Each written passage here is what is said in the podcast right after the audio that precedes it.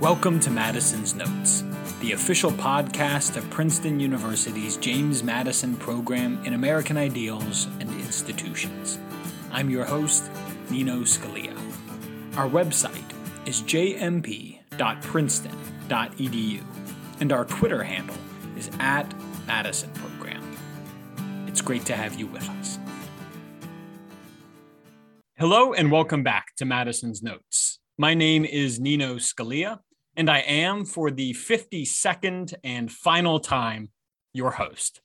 Our guest today, joining us for this season one finale, is Robert P. George. Robbie George is a semi professional banjo player. but, but I should say more. He is also the director of Princeton University's James Madison program in American Ideals and Institutions and the university's McCormick Professor of Jurisprudence. He has served as chairman of the United States Commission on International Religious Freedom and on the President's Council on Bioethics. He is the author of many excellent books, including Making Men Moral and The Clash of Orthodoxies. He graduated from Swarthmore College and has accumulated more degrees since then. Those degrees have initials, those of MTS and JD from Harvard, those of DPhil, BCL, DCL, and DLit from Oxford. I'll let listeners Google those to figure out what they mean. Robbie George, welcome back to Madison's Notes. It's a pleasure, Nino, and it's been so wonderful having you as our uh, host for the Madison's Notes uh, podcast from its inaugural edition all the way through number 52 now. It's uh, especially fitting to have you back here for this final episode of season one, as you were here for the first episode of season one. And, and so now we'll turn to the business at hand. Uh, when the name Robert P. George is spoken, you'll usually find an adjective attached. Depending on who's speaking, that adjective may vary, but one is relatively constant conservative. So we wonder what does it mean to be a conservative in America? What is to be conserved? Well, you're right. I'm an American conservative.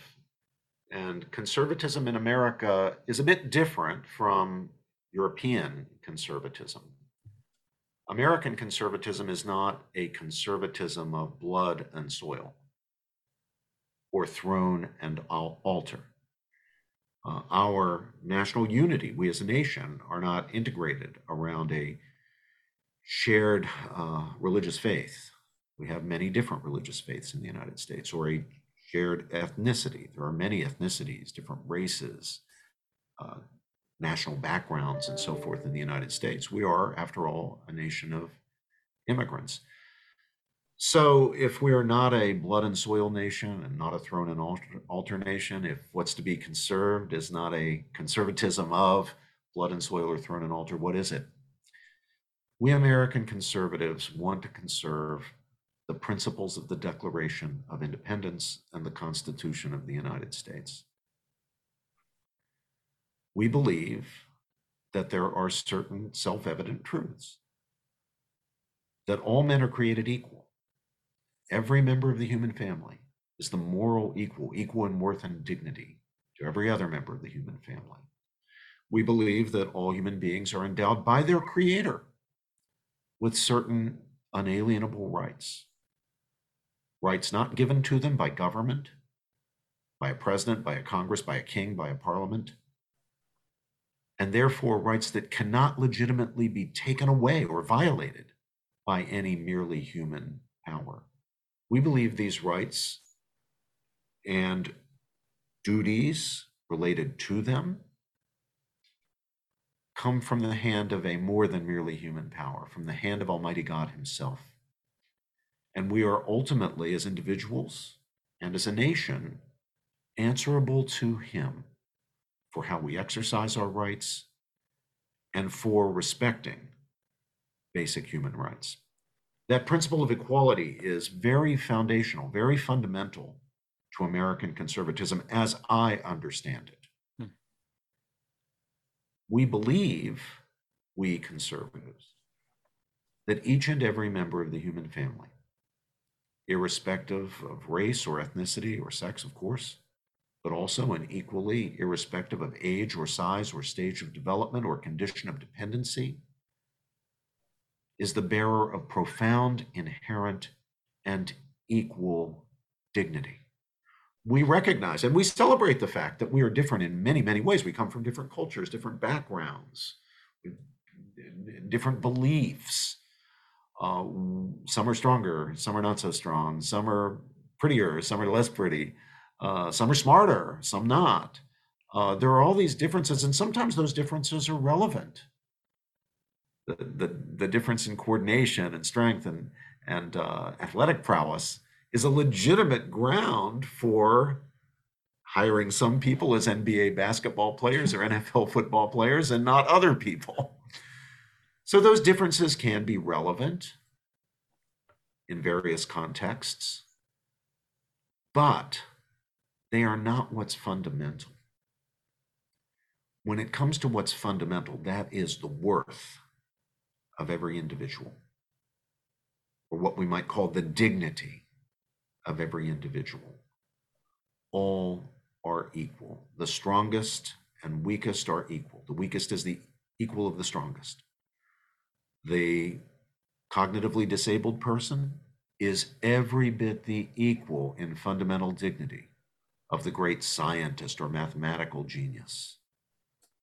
A person who is homely in appearance is every bit the equal of a handsome celebrity or a beautiful uh, actress. This principle of equality has not been affirmed. This principle of fundamental moral equality, the equal worth and dignity of each and every member of the human family, has not been affirmed by all cultures throughout history. We formally committed to it as a nation in our Declaration of Independence, but we have struggled throughout the entire history of our country to live up to it. Hmm.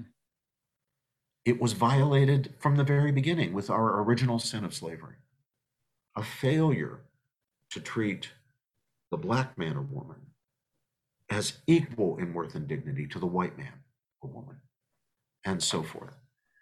But we American conservatives, at our best, when we're being true to ourselves, when we're being true Americans, good Americans, we affirm and live by the principle of profound, inherent, and equal dignity of each and every member of the human family. And we Americans, we American conservatives, believe in the um, Constitution of the United States. We do not claim it is the only possible just constitution. That is not our claim. We do not say it is uniquely just. There could be no other constitution that is just. We do not claim it is perfect. The Constitution itself contains provisions for its amendment, and we have relied on those provisions to amend our Constitution. Sometimes I think not for the best, sometimes for the best. But we believe our Constitution is a good Constitution and it's one worth sticking to. And so, as believers in our Constitution, we believe, for example, in the separation of powers. We want to limit the powers uh, of uh, anyone over anyone else by separating in our national government the executive, legislative, and judicial powers. And we want to preserve liberty and prevent tyranny by, among other things, but very centrally, having our national government as a government of delegated and enumerated powers, not a government with plenary authority that uh, exercises general jurisdiction. We believe it's better to leave general jurisdiction closer to the people in the states and the municipalities. We want our national government be strong and effective, but limited. And so we limit authority, especially when it comes to the national government, which is so powerful. We limit authority in different ways by separating powers, creating a system of checks and balances, by having a system of federalism. So the national government is limited in its authority. Many decisions, important decisions, general police powers, we leave with the states, nearer to the people, more accountable to the people, over which the people can exercise supervision, uh, for which there will be easier and better uh, accountability. So, what do I, as an American conservative, stand for? What do I want to conserve? The principles of the Constitution and the Declaration of Independence. This is the way I believe we will best advance, continue to advance the common good. the good of all of us as American citizens uh, to live lives of dignity uh, and to pursue the good uh, in a way that maximizes the opportunities for all of us to realize our flourishing, our fulfillment. Andrew Breitbart is famous for saying that politics is downstream from culture. You call this claim a half truth and, as such, a practical falsehood. Two questions. Why do you call it a half truth? And how should recognizing this as a half truth inform the way we approach politics and culture? The idea that politics is downstream from culture is often invoked to excuse political action or excuse us from the mm-hmm. responsibility mm-hmm. for political action and political reform on the grounds that we cannot achieve the ultimate goals we wish to achieve in the law and beyond the law without first changing the culture. It becomes a justification for political inaction. Hmm. Uh, if it were fully true, it would fully be true. But it's only half true. there is truth in the idea that if you want to change law, you should change culture. It is partially true that it's part of the truth, I should say, that uh, politics is downstream from culture. But what about the other part? What about the other half? It is equally true that culture is downstream from politics. Hmm. Very often, law made by political institutions, made by people as active citizens, influencing the decisions we make as a people, as a government, it's often true that law shapes culture. So just as culture shapes law, law also shapes culture. That's the other half of the truth. And law shapes culture, and culture shapes conduct. Hmm. And it shapes more than merely conduct, it shapes values. Very often, the left understands this better than the right, by the way. Very often, if you want to change people's beliefs, people's values, change the law. It's a mistake to suppose, oh, we can't change the law until we change people's values. Hmm. The left understands this.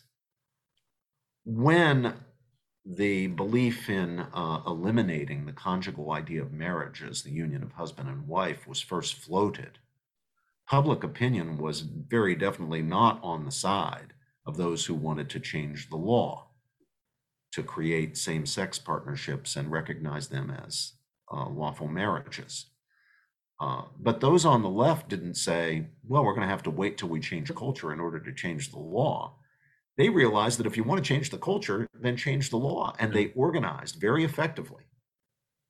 And eventually, well before they had a majority in the court of public opinion, they managed to change the law, acting in some cases through state legislatures uh, and then ultimately through the courts.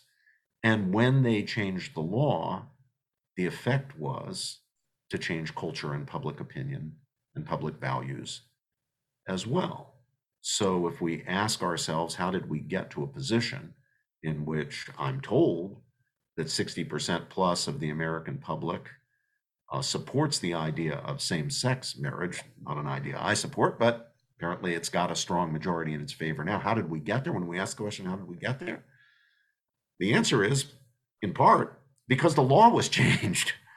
And law is a teacher. That's a that's a point that's been made as far back as Aristotle. Mm-hmm. He's absolutely right about it. Law teaches. There's a pedagogical function of law. Law shapes culture, and culture shapes belief and conduct. That was the basic thesis of my 1993 book, which you kindly mentioned, Making Men Moral, Civil Liberties and Public Morality. So that's what I mean, you know, when I say that uh, the proposition that uh, law is downstream from culture is a is a half truth. It's not just straightforwardly false, but because it's only part of the truth and leaves out the other part of the truth, truth it is what I call a practical falsehood. Uh, you've been at the vanguard of the American conservative movement for decades. What has the conservative movement done well? And when it has done well, why has it done well? And where has it fallen short and why, when it has fallen short, has it done so? I believe the area in which the conservative movement has um, fought its noblest battles and where it has remarkable achievements is when it comes to the sanctity of human life, mm. especially with respect to the question of abortion. In 1973, when Roe against Wade was handed down, legalizing abortion throughout the United States, striking down the uh, laws effectively of 50 states, even the most liberal states, or the states with the most permissive abortion laws, had whatever remaining uh, prohibitions uh, or restrictions on abortion that were present, uh, effectively struck down if you consider Doe versus Bolton, which was incorporated by reference in, in, Roe versus Wade. We can go into the details of that for listeners if you if you'd like to, but I think you you understand, and many will already understand what I'm talking about here. When that decision was handed down, the next day, uh, the New York Times reported that the Supreme Court had settled the abortion issue, and a lot of people thought it was settled, and a lot of people thought that the United States will go the way of so many European countries, just integrating abortion into the fabric of American life, and that um, the pro life movement would now die, uh, and abortion would be uh, acceptable, and there might be a few little battles around the edges, but it would not be a dominant issue in our politics. The conservative movement, the pro life movement, which at the beginning still had some progressives uh, in it. That's a very rare thing today, but at the beginning, it was a it was really a, a um, coalition of uh, progressives and uh, conservatives. Most of the progressives are now gone, and for all intents and purposes, it functions as part of the uh, conservative movement. But it has succeeded in keeping the unborn child in the forefront of the debate. And we are now, I think, probably a matter of weeks from seeing the Supreme Court of the United States reverse Roe versus Wade and return the issue to the forums of democratic deliberation, first in the states and possibly then in the Congress of uh, the United States. Almost no one on January 23rd, uh, 1973, the day after Roe versus Wade, would have predicted that the movement would have been able to keep the issue alive keep the baby, the victim, in the forefront of the discussion and work as effectively as our movement has worked to try to protect unborn human life. When virtually the whole of the elite culture, bringing the full force of their cultural power to bear, has opposed us. We are opposed by the mainstream of universities, the journalistic establishment, the great philanthropies, the business corporations, the wealthy and the powerful are not on the pro life side. One would have thought they would have crushed us, mm. But they have not been able to do it. We have kept the flag flying. We have kept the cause alive. We have kept the movement together. And I think we're on the verge of an important victory. Now, that victory, though very important, will only be a first step toward the goal, which is our ultimate goal, of ensuring that every child is protected by law and welcomed in life, where we're truly honoring the profound inherent and equal dignity of each and every member of the human family, beginning with the precious child in the womb. There's going to be a lot that needs to happen beyond reversing Roe versus Wade. Reversing Roe versus Wade simply gets us back into the legislative game then we're going to have to win legislative battles, and it's going to be very, very difficult. But I have confidence in our movement because we have, against all odds, been able to keep the flame burning for what? Nearly 50 years.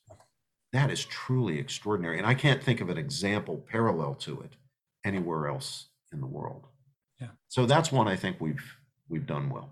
And why have we done well there, you think? Is it just that the cause is so obviously just? What is it about that cause that has had us find success? I honestly can't uh, identify any specific hmm. factor. Uh, I can tell you this I mean, the people who have been at the center of the pro life work, the people in the movement, have been selfless, self sacrificial people. These are not wealthy people. These are not powerful people. These are not elites.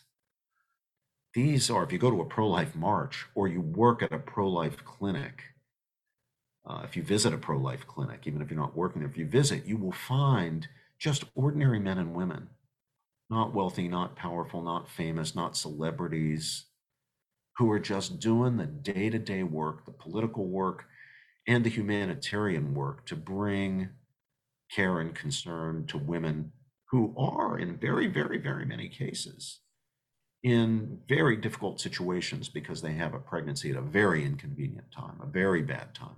Often they're in abusive relationships. Often they're under pressure from husbands or boyfriends, uh, family members, parents, employers uh, to have abortions. Often they don't know where the next paycheck is going to come from or how they're going to take care of their child. These are real problems, no question about it. But the pro life movement has never failed to understand that, that we need to love both mother and child. We don't place one against the other, but we refuse to put them into conflict with each other. That we need to reach out in love and care, compassion, concern to mother and child alike. The slogan, love them both, is more than a slogan. It's what goes on every day in the week with birthright centers, people, usually women, sometimes some men, but usually women reaching out to their sisters, helping with baby care, helping with child care, uh, providing uh, baby food, providing diapers, uh, helping when the kids get uh, a little older. Uh, it's it's that stuff in addition to the political work, and it's self-sacrificial, selfless work done by ordinary people that has been so impressive to me, and so really inspiring.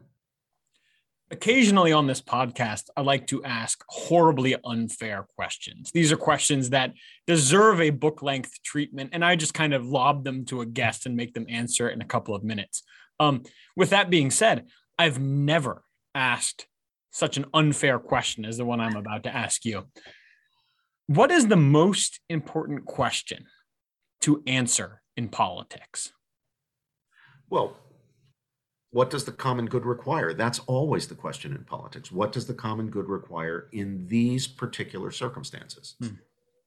Now, to answer that question, whether we're talking about foreign policy, whether we're talking about economic policy, whether we're talking about environmental policy, whether we're talking about family policy, to answer that question, first you need a sound grasp of true principles. What's the unchanging stuff? What are the basic principles? Some of those, of course, are enshrined in our Declaration of Independence and Constitution.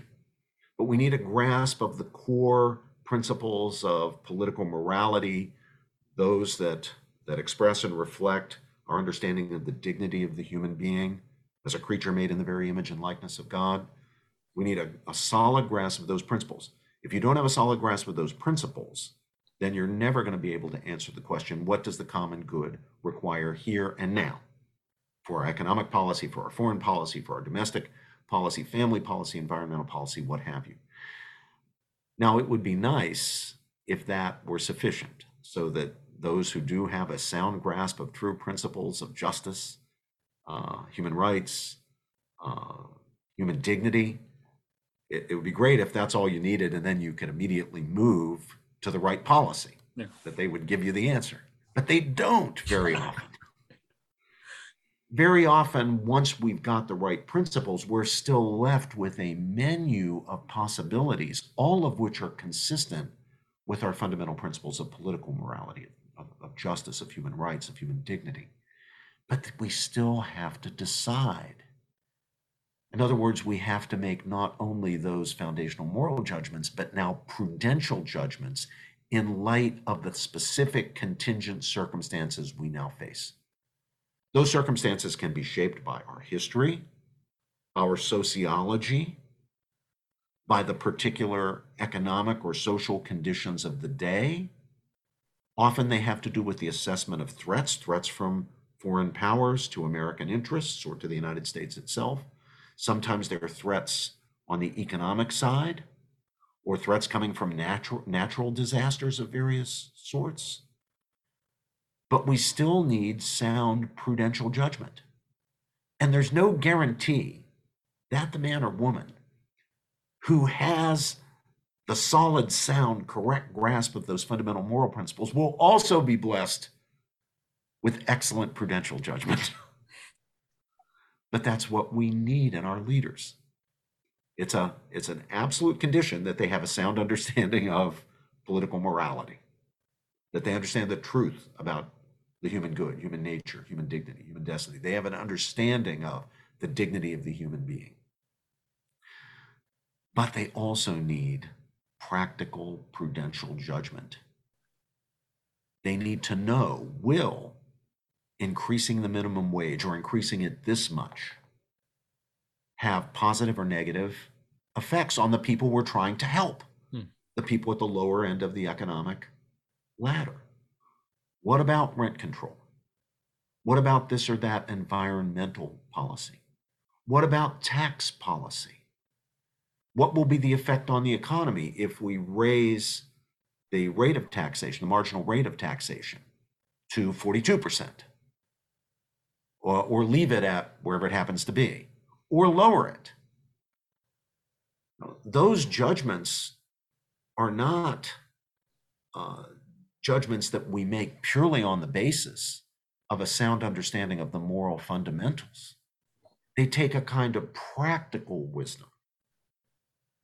They need the, the wisdom of, uh, of, of, of, what uh, Aristotle, what the Greeks would call the, uh, spoudaioi, the, the people who, who uh, have a sound understanding of the realities of human life, not just the fundamental moral principles, but all the contingent stuff and we have to recognize that nobody's perfect. Yeah.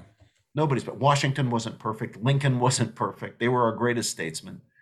No one's perfect. Churchill wasn't perfect. De Gaulle wasn't perfect. Uh, you're going to make mistakes. And we have to be, as a people, actually, to some extent, forgiving of those mistakes. And there's a trick in that too. There's a there's a difficulty. We need to, on the one hand, hold our leaders accountable, but on the other hand, not hold them to the standard of perfection because no one will pass it. So we need to be forgiving when a statesman makes a mistake, recognizing that there but for the grace of God go I. We all make mistakes. But we also need to hold people accountable for bad judgments, for, for, for bad errors, errors that have terrible, sometimes terrible consequences, leading us into a bad war, war we shouldn't have been into, or failing to go to war when we should have gone to war, to stop a bad guy earlier before a Hitler or so whoever it is gets uh, uh, completely out of control and so strong that we're going to have to expend yet more blood and treasure uh, to stop him. These are difficult decisions, which are often just not mm, uh, capable of being made purely on the basis of the fundamental moral principles.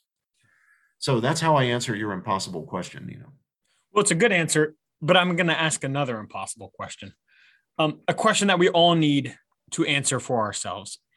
What is my life for? One of the most beautiful and terrifying passages in literature, in my opinion, comes in Tolstoy's book, The Death of Ivan Ilyich. When Ivan Ilyich is close to death and the question creeps into his mind what if my whole life has been wrong?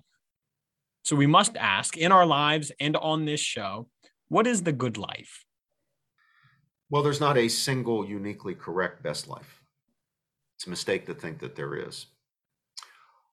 Uh, there are many different fundamental human goods, that is, purposes, ends, projects that we have reason to pursue, not simply as means to other ends, but for their own sake. And that wide variety of human goods can be, in every case, instantiated in a countless variety of, of ways. So there are many possible good lives, not just one good life, not just the good life. Uh, now, of course, there are also many bad ways. so to uh, to recognize that there are many human goods, many different ways of instantiating those human goods as we lead our lives, acting for those human goods as we lead our lives, recognizing that there's no uniquely best way of life that all of us should try to uh, reach or pursue, does not commit us to any kind of relativism. Hmm. Um, justice, um, morality do not exclude being a lawyer, being a doctor, being an insurance salesman, uh, being a father, being a priest, being, being a father of a family, being a priest who's un, un, unmarried, is in the uh, Western Catholic uh, uh tradition. Uh, there are incommensurable benefits uh, to be realized in any of those choices. And of course, they also come with costs. If we choose this route, let's say the priesthood, uh, we can't choose marriage and fatherhood. We lose the benefits on the one side and we gain others on the other side. But uh, this does not mean that uh, it's okay to be a bank robber uh, or or uh, a playboy, uh, someone who fritters his time away, doesn't accomplish anything. so we're not talking about moral relativism here, and I'm not embracing moral relativism. But there are many possible good lives. Now, especially, though not exclusively, I think, but especially for those of us who are people of faith. Christians, be they Catholic or Protestant or Orthodox, Jewish, Muslim, Hindu, Buddhist, often in these traditions, we have the concept of a calling, what in some uh, traditions is also called a vocation. And here I think we try to cooperate with God in discerning what God's plan is for us what for us, given our talents, our interests, uh, our disposition, uh, the, the characteristics of our own interior lives, trying to figure out what for us is the highest and best use of our talents. Am I called to be a lawyer working in a system that we hope will produce, on the whole, for the most part, justice? Am I called to be a physician, uh, a general practitioner, a surgeon, uh, a psychiatrist, what have you? Uh, am I called to a life of business? Believe it or not, you can have a vocation uh, to business. Uh, the fact that you might make a lot of money does not mean it's not a vocation. Uh, am I called to marriage and fatherhood or motherhood? Am I called to the priesthood? Um, and the way people who believe in vocation, who are religious believers, approach that, I think the right way to approach it is in prayer, meditation, and rational reflection on one's talents and interests and dispositions. Um, I could reflect on whether uh, I am called to be an NBA basketball player, but it wouldn't take me much reflection uh, at five foot 10, 66 years old? Probably not at this stage. But we make vocational decisions really throughout our, uh, our lives. Uh, even for those who are unbelievers, I, I, remember I said a moment ago, especially for believers, yeah. but for those who are not attached to a particular faith, my experience with people is many of them still feel that in some sense they have a calling. Hmm. So when I talk to physicians, uh, of course, many physicians are believers, but when I talk to physicians who are not believers, often they talk in the language of calling or the language of vocation. They still have a sense that this is what my talents and interests and dispositions suit me out for. This is how I can make a contribution. And vocation, calling Nino, is all about making contributions. Hmm even the calling to business, where you might make yourself very rich, is a calling to make a contribution.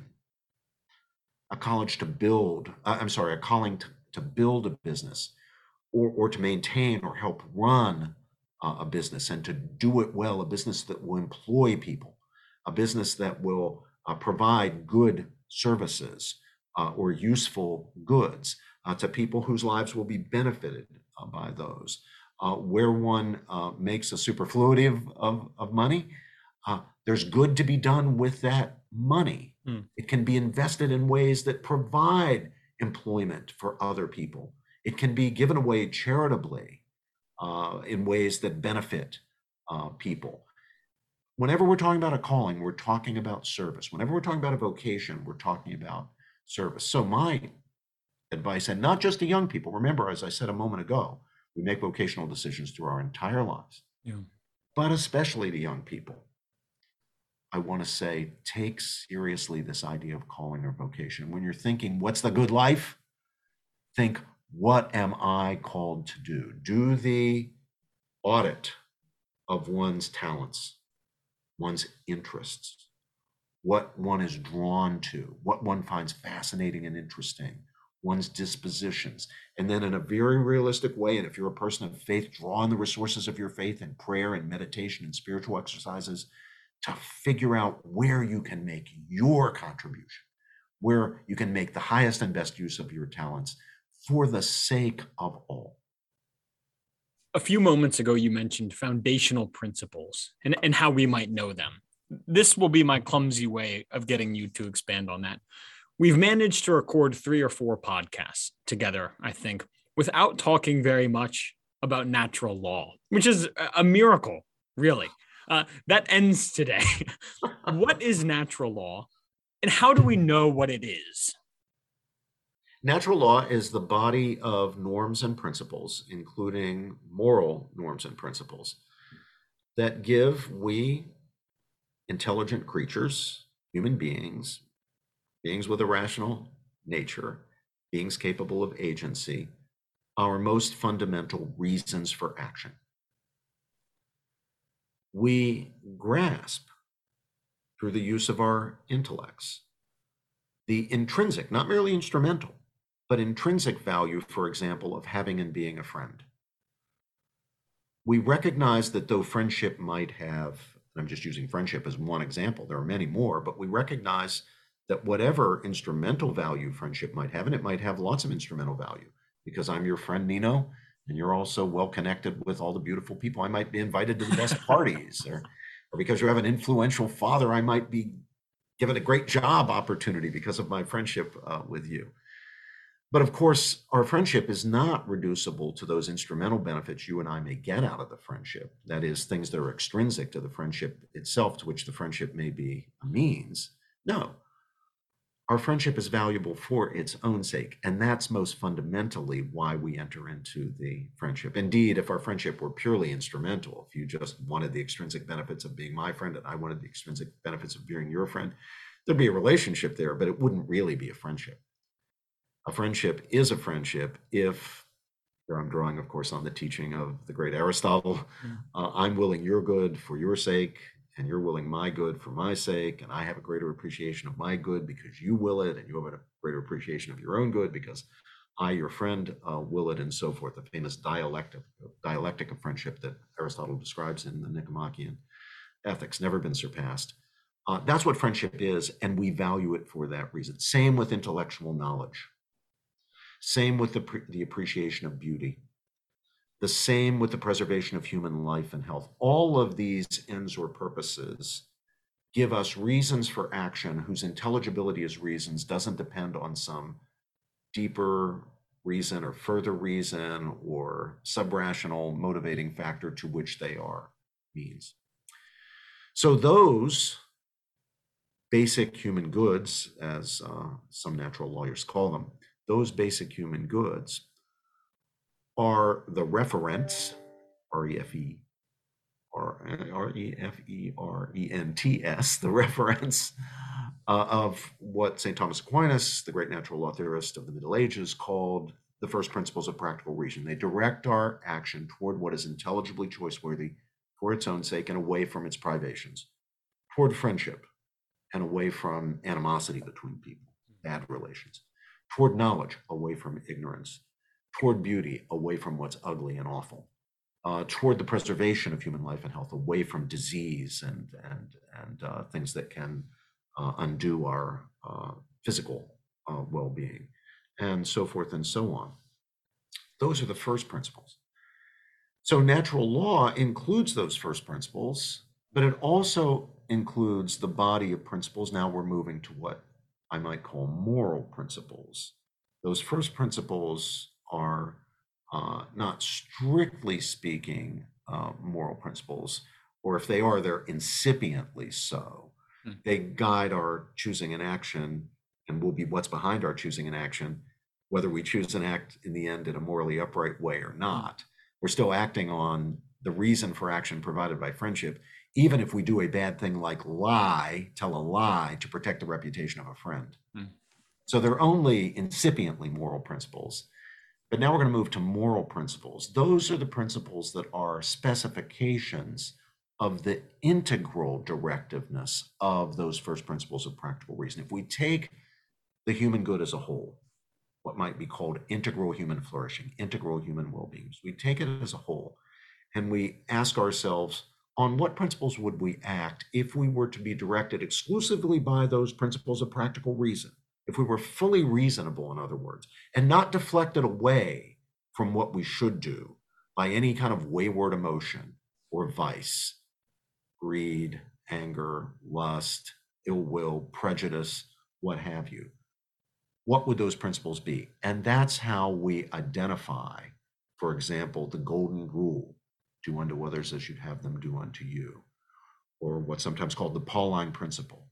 Don't do something in itself bad, even for the sake of good consequences. What your mother had in mind when she said, uh, even a very good end doesn't justify a bad means. Mm.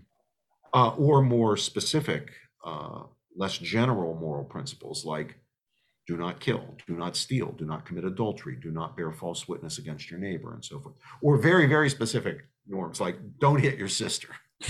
That's a moral principle. How is it a moral principle? It's a specification. It it is what it means to act with respect toward all the basic principles of practical reason, all the human goods which together constitute the ideal, never fully realizable, of course, it's an ideal, of integral human well-being or integral human flourishing. So there's a philosophical account of what natural law is.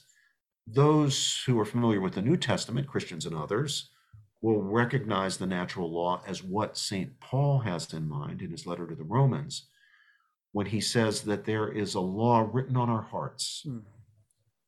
a law written on the hearts even of the Gentiles, that is, the people who don't have the law of Moses the law that enables them to have a basic moral understanding that some things are right and wrong. And St. Paul tells us that this law written on the hearts, even of the Gentiles who don't have the law of Moses, is sufficient to hold people accountable for their actions. Hmm.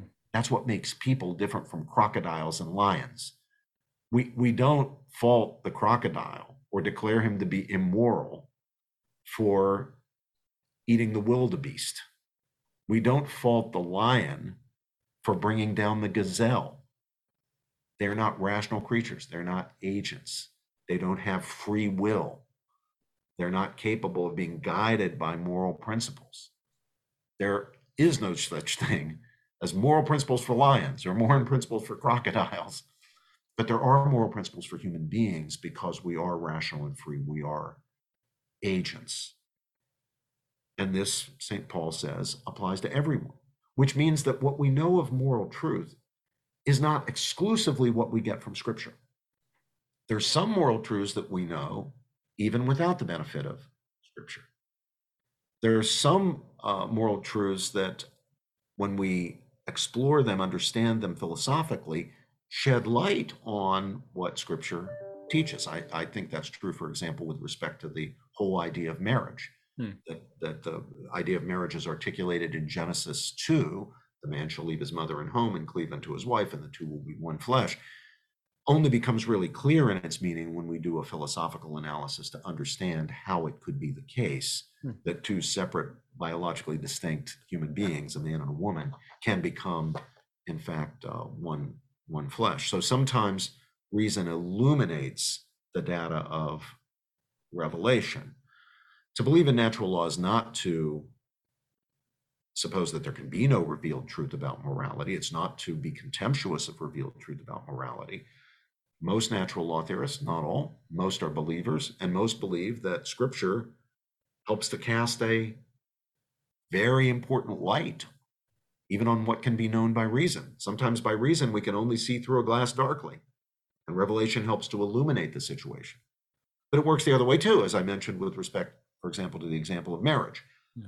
Sometimes we understand the teaching of Scripture, we understand the revelation more fully in light of our rational exploration, our philosophical analysis, doing the work of natural law theorizing. And then finally, I would say, uh, Nino, that uh, it is our standing as agents, as creatures subject to the natural law, to the norms that are identifiable by reason and not simply by revelation, that uh, we see clearly in Scripture when we're taught in Genesis 1 that the human being, unlike all the other entities God creates, including the animals, the non human animals, so including the crocodile and the lion, that the human being is made in the very image and likeness of God. After all, what could that mean? It, it can't mean that God has five fingers on each of two hands and hair on his head on a nose. God's an immaterial creature, a spiritual creature. Uh, not even a creature. Creature is the wrong word. is a is a spiritual reality, uh, not a creature. Uh, so it can't be physical. So if it's not physical, if we're not godlike in our physical being, in what ways are we godlike? What what do we see in us that tells us something about what God is in fact like? It's because we, like God, are agents. Hmm. We have rationality and freedom. Now, we're very limited. Our freedom and our rationality are limited in ways that God is not. We are finite, God is infinite. We are very, very, very imperfect. God is perfect. But nevertheless, Scripture is telling the truth.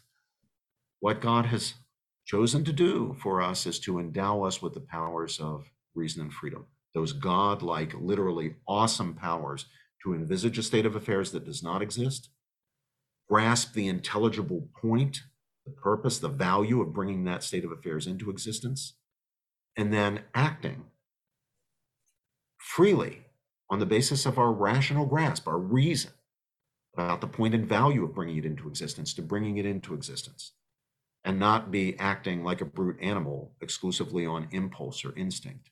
We do have impulses, we do have instincts, but we also have reason and we have freedom.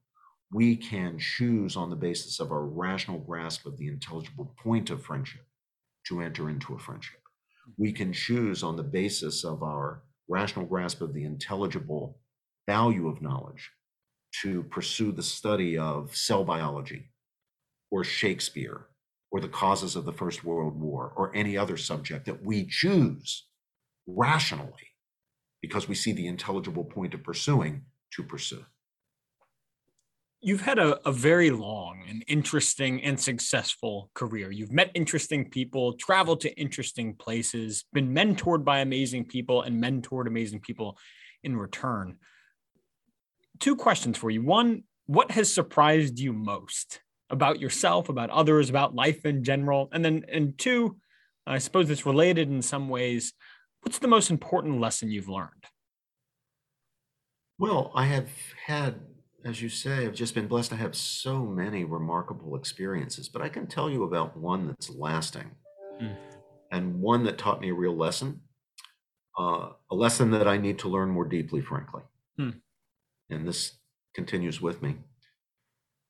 I think it was in the early 2000s uh, when I was invited to meet then Cardinal Joseph Ratzinger before he became Pope Benedict XVI. This was during the pontificate of Pope John Paul II. Uh, and the circumstances were that uh, I was a keynote speaker and he was a keynote speaker. I was one day and he was the second day at a conference uh, for the American bishops being held in Dallas, Texas. He had come over to the country to attend the conference and to speak. And he was there on the first day and was in the audience for my talk. I remember I was speaking on conscience and the importance of the concept of conscience and trying to explain that conscience isn't just a, a feeling or an intuition, much less a little grasshopper on your shoulder or something like that.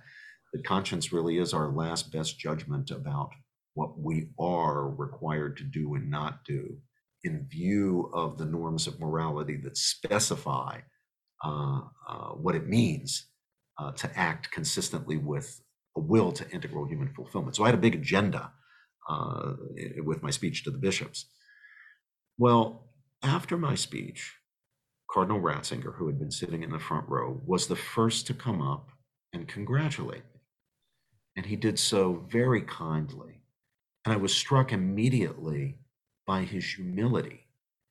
He, he just presented himself as a person who happened to be in the crowd, like with a normal audience, and somebody comes up and he congratulates you and says, That was a very fine speech, and you made some very important points, and I'm really grateful, and so forth and so on. And I was struck by the man's humility. And then he was first, but then other bishops came up and they were sort of standing back because he was talking to me. So they were standing a step or two away. And when he noticed that, he took two steps back into the crowd huh. so that the other bishops could come forward and talk to me. Hmm. And he stood there in the crowd. And I just marveled at the man's humility. He was the second ranking figure in the Catholic Church. He was definitely the big shot at this meeting. Uh, he was a famous, distinguished theologian, as important a man as I'd ever met. Uh, and yet there was that humility. And I experienced that, Nino, in a circumstance. I was still a pretty young scholar then, in which I was feeling the opposite of humility. I was feeling great pride. Here I was in front of the Catholic bishops of the United States with Cardinal Ratzinger, prefect for the Congregation of the Doctrine of the Faith, sitting in the front row. And I was telling them what's for. I was giving them the, the gospel. I was I was telling them what I think and what they should think. Man, you couldn't help a young guy like me. I couldn't help feeling a lot of pride. And then I I experience this witness to humility. Someone, by the way, for whom that was not his reputation. Hmm. It, it, you might, you're, you're young, you know, you know, you won't remember this. He, he was sometimes regarded, especially by people on the left, Catholics on the left who didn't like him, as uh, the Pope's Rottweiler, as a tough, aggressive person, not somebody you would associate with humility. Now, I knew that that was a slander. I didn't buy that. I didn't believe any of that nonsense but I wasn't aware of his humility, which I experienced so deeply. And that had a lasting effect. Now, am I as humble as Pope Benedict? No. Am I humble at all? I fail. Should I be a lot more humble? Yes. I'm trying, failing, trying to fail better next time or not fail as badly next time. But I do have the blessing of that experience and that role model. And it has stayed with me from the moment that it happened. It's a very confusing time uh, to be a young woman or young man in America, per- perhaps especially for conservatives. Are, are there specific men or women you think our current young men and women should be looking to as models, or certain books they should read, or traits they should cultivate? well, here comes some pride. I was just talking about humility. And, and there's no way I can fight off this pride because I am so proud of the young men and women that I'm going to now tell you about. Uh, these are my students.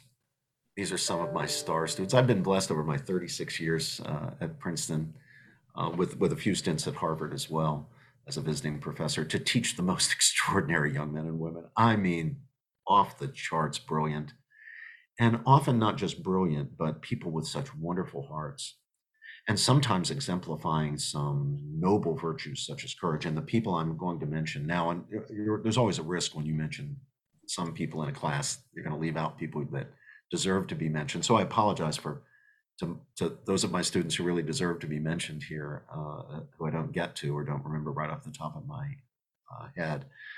But the people I'm going to mention are people who are not only distinguished for their utter brilliance, but for their courage, their willingness to speak the truth as best they understand the truth, when the truth is hard to speak in cultural conditions that make it even dangerous to your career, to your future, to speak the truth.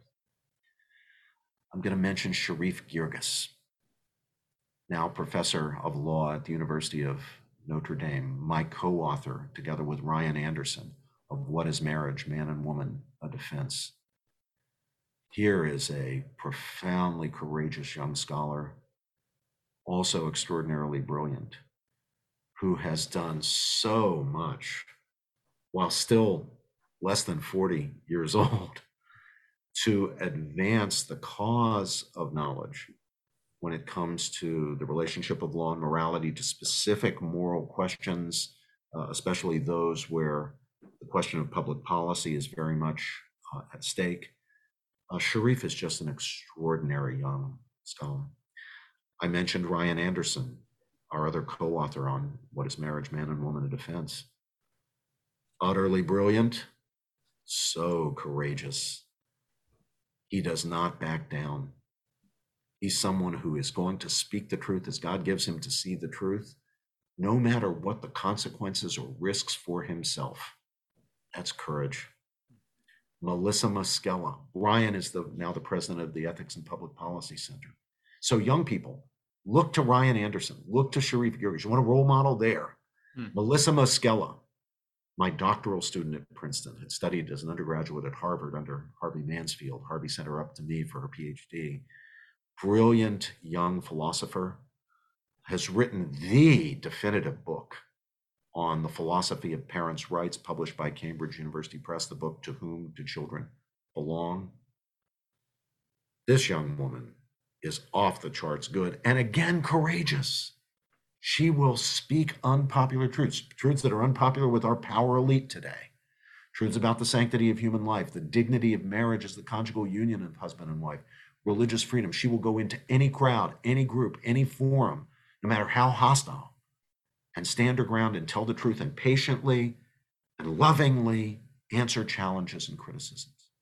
Rabbi Meir Soloveitchik, another of my greatest students, I think the most important Jewish public intellectual of our time here in the United States. I think the true successor to my late friend, Rabbi Jonathan Sacks, the chief rabbi of England, when it just comes to bringing the wisdom of the Jewish tradition uh, to the larger culture. Uh, Rabbi Sacks did that so brilliantly. Now, Rabbi Soloveitchik does it uh, so brilliantly. I am so enormously proud of him.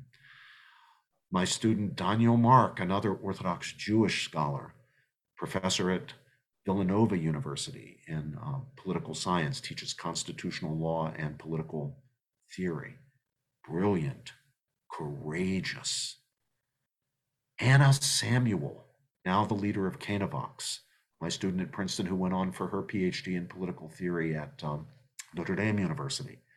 Uh, now uh, with the Witherspoon Institute at Princeton, leading Canavox, which is a pro marriage organization. It's an organization really of women for the most part uh, who support each other in their marriages and help to communicate a sound understanding of marriage and a solid set of uh, principles for sustaining strong uh, marriages. Jose Joel Alicea, another of my former students, now a professor at the Catholic University of America Law School, uh, studied at, at Princeton, was graduated with about every honor a student could get at Princeton. His parents had to drive a pickup truck to drive away all those awards and prizes at, uh, at graduation. Uh, went on to clerk for Justice Alito at the Supreme Court, which uh, Sherif Girgis uh, also did, by the way and then uh, to uh, law firm work with the great firm of uh, Cooper and Kirk in Washington, D.C., and then over to uh, Catholic uh, University. well, there are many others, Nino, that I should mention, but there, right off the top of my head, a group of inspiring young men and women representing different traditions of, of faith, operating in different spheres, some in education, some in religion, some in law, uh, but exemplifying not only brilliance, but courage and integrity. That's another word that I, I want to mention here because it's so important. When you think about how should I live my life, we talked about that earlier. Make sure you're living your life with integrity. Hmm. Say what you mean, mean what you say. No double talk, no double speak. Be on the outside who you are on the inside. That's what it means to have integrity. Integrity also, of course, requires honesty, being honest with others, but also being honest with yourself. And these days, to have integrity also requires courage. Yeah. Courage and integrity support each other. If you have one, you're likely to have the other because you need it. So, uh, you know, there again, just off the top of my head, and again with apologies to the many other students that uh, I should be mentioning. Courageous, humble, honest. What else? What what are we missing? What are the traits that our young men and women should be looking to cultivate? Well, I talked about integrity as well as honesty. Obviously, those are uh, connected virtues. Uh, I, I want to stress today the importance of courage. Really important, probably more important than it was early in my uh, career. Uh, it's tough today to speak the truth if you believe the truth as I do is often completely out of sync with the views of the most wealthy, powerful, important, influential forces. It's all really a matter, Nino, of getting your values straight. And, and Cornel West, my beloved friend Cornel West, and I, when we go around the country preaching our gospel together, our gospel of integrity and honesty, courage, uh, we we we really lay a lot of emphasis uh, on the idea that you've got to think for yourself, be independent minded, uh, and you you have to be willing because the day it always comes when it's necessary to stand up to your own tribe or clan or party or group. This is another very important thing for young people to understand. There is no such thing as the party or tribe or clan or group that is always right. we frail, fallible, fallen human beings get things wrong. We get things wrong as individuals, we get things wrong as groups. And yet we're very tribal creatures, we humans. We're tribal critters. We naturally want to be part of a tribe. But tribes make demands on us. Your tribe might be your political party, your ideological movement. Uh, they make demands. They don't like it when people dissent. They want everybody to be team players. You got to be on board. Well, the day's going to come inevitably, whether you're on the left or the right. Cornel's had this experience on the left. I've had it on the right. The day will come when what you think doesn't line up with the party line. And so you have to stand up and be willing to say no. That takes integrity. That takes courage. That takes honesty. That takes independence of mind. All those virtues have to be in play, or else you're just going to become an ideologue, a dogmatist, somebody who just parrots the party line, a hack. Don't be that. Don't be a hack. Don't be a partisan. Don't be an ideologue. Now, that does not mean don't be persons of convictions. When Cornel and I go around the country spreading our gospel, the most common question we encounter from young people, young men and women, is, but Professor George and Professor West, if I take your advice and be open minded, that's how they characterize what they hear from us. They say, if I take your advice and be open minded, then how can I be a person of conviction? Hmm. How can I act? How can I be an activist? How can I take a stand? Won't I always be worrying? Maybe I'm wrong. Maybe I'm wrong. They worry that if they recognize their own fallibility, they'll be paralyzed when it comes to action. And Cornel and I answer that the same way. Look at the two of us. Both of us are people of conviction. We both act in the public sphere. We both take bold stands we are both outspoken. Both of us sometimes upset our own party. and yet, at the same time, we recognize our fallibility and the need to be in dialogue with people who disagree with us, the need to be in dialogue with each other, because Cornel and I disagree about so many political issues. We need to be in dialogue with each other because that's the only way we are able to figure out when we're wrong or partially wrong or in some sense in need of revision of our if we close ourselves off to criticism if we immunize ourselves from critique then we will never hear anything but the views of people who reinforce our views. And since we all know we're wrong about some things we just don't know what they are. We all know that there's some false beliefs in our heads. We'll never get those false beliefs swapped out for true beliefs. If there's any swapping out that's going to happen, it's going to be because we allow ourselves to be challenged and forced to rethink and to revise. So I believe it's a false problem this alleged problem that if we are quote open minded unquote, if we recognize our own fallibility, which I think is a better way to put it, we'll be paralyzed and won't be able to act and won't be people of conviction. I just think that's false. Well, with that, we've reached the end of our time together and the end of this first season of Madison's Notes. Uh, Robbie, there's so much more I'd like to ask you, so much more I'd like to say, uh, but for now, I'll just leave it at thank you. Nino, thank you. And thank you for your years of service uh, to the Madison program. We hate to be saying goodbye to you. You're moving on uh, to married life and uh, to the next step in, in, your, uh, in your career. You've been such a blessing to the Madison program. Yes, as host of the Madison's Note, Notes podcast, but also in so many other ways. Uh, you remain a beloved member of the family. You are welcome back, and we hope to see you as often as possible uh, in Princeton. Thanks for all that you've done to contribute to the success and the work of the Madison program. Thank you, Robbie. Well, there you have it, Madisonians. I can't thank you enough for all of your support over the past 52 episodes. Though this was my last episode as host, fear not.